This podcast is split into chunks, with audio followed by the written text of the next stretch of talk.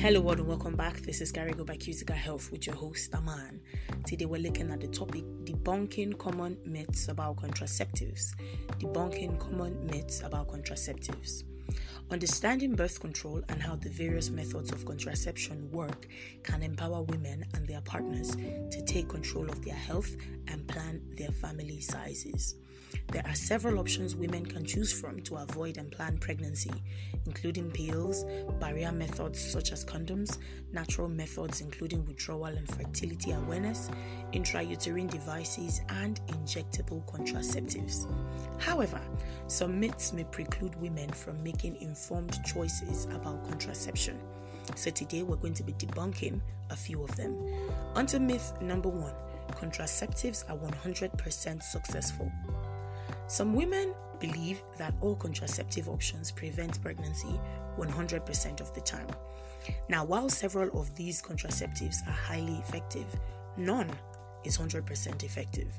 The most preferred contraceptive options, which have the lowest failure rates, are the intrauterine devices, also called IUDs.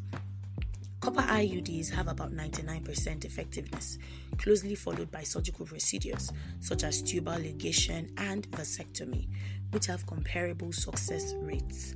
Injectable contraceptives such as Depo-Provera have success rates of about 94%, while hormonal patches, vaginal rings, and vaginal diaphragms have 88 to 91% success rates. Myth number two birth control pills can damage fertility. Although women report a return of their regular menstrual cycle months after discontinuing hormonal contraceptives, there is no evidence that birth control pills have any long term impact on fertility. Most hormonal contraceptives work by disrupting the menstrual cycle to prevent the release of eggs, a process called ovulation. However, after discontinuing these pills, injectable or implants, the menstrual cycle slowly returns to normal and ovulation resumes. Inability to get pregnant after stopping contraception may suggest another cause. On to myth number three contraceptives prevent STIs. Contraceptives are thought to prevent pregnancy and sexually transmitted infections, STIs, but there is no evidence to prove the latter.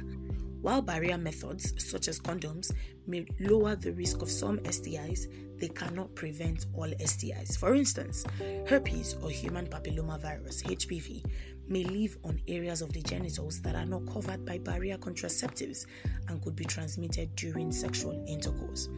Furthermore, hormonal contraceptives, including pills and implants, do not prevent the transmission of genital infections during intercourse.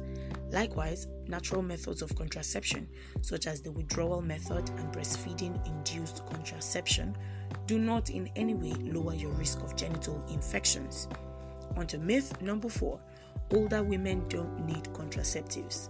As long as a woman still has regular menstrual cycles and ovulates, she'll need contraceptives to prevent pregnancy.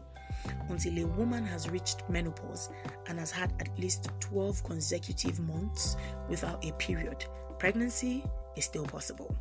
Although fertility generally declines with age for both men and women, chances of getting pregnant are still higher without contraceptives. And on to myth number five emergency pills are abortion pills. Some women believe that using emergency contraceptive pills, also known as morning after pills, is the same as having an abortion. Emergency contraceptive pills are high dose birth control pills that prevent pregnancy after a person has unprotected sexual intercourse. Emergency contraceptive pills do not eliminate a pregnancy, they prevent it. These pills work by delaying ovulation and fertilization, and they become useless if these processes have already taken place. Knowing the facts I just shared with you today about contraceptives is crucial to making informed decisions about birth control and avoiding unnecessary health complications. Thank you so much for joining me today. That is all I have for you. Now, for more information on health related topics like this, simply log on to www.cuticahealth.com. That is C U T I C A health.com. And for more episodes like this, find us on your podcast platforms like Spotify, Amazon, and Apple Podcasts at Carigo by Cutica Health. I hope you always stay alive, healthy, and kicking. Don't forget, this is still Carigo by Cutica Health, and I am still your host, Aman. I'll see you next time.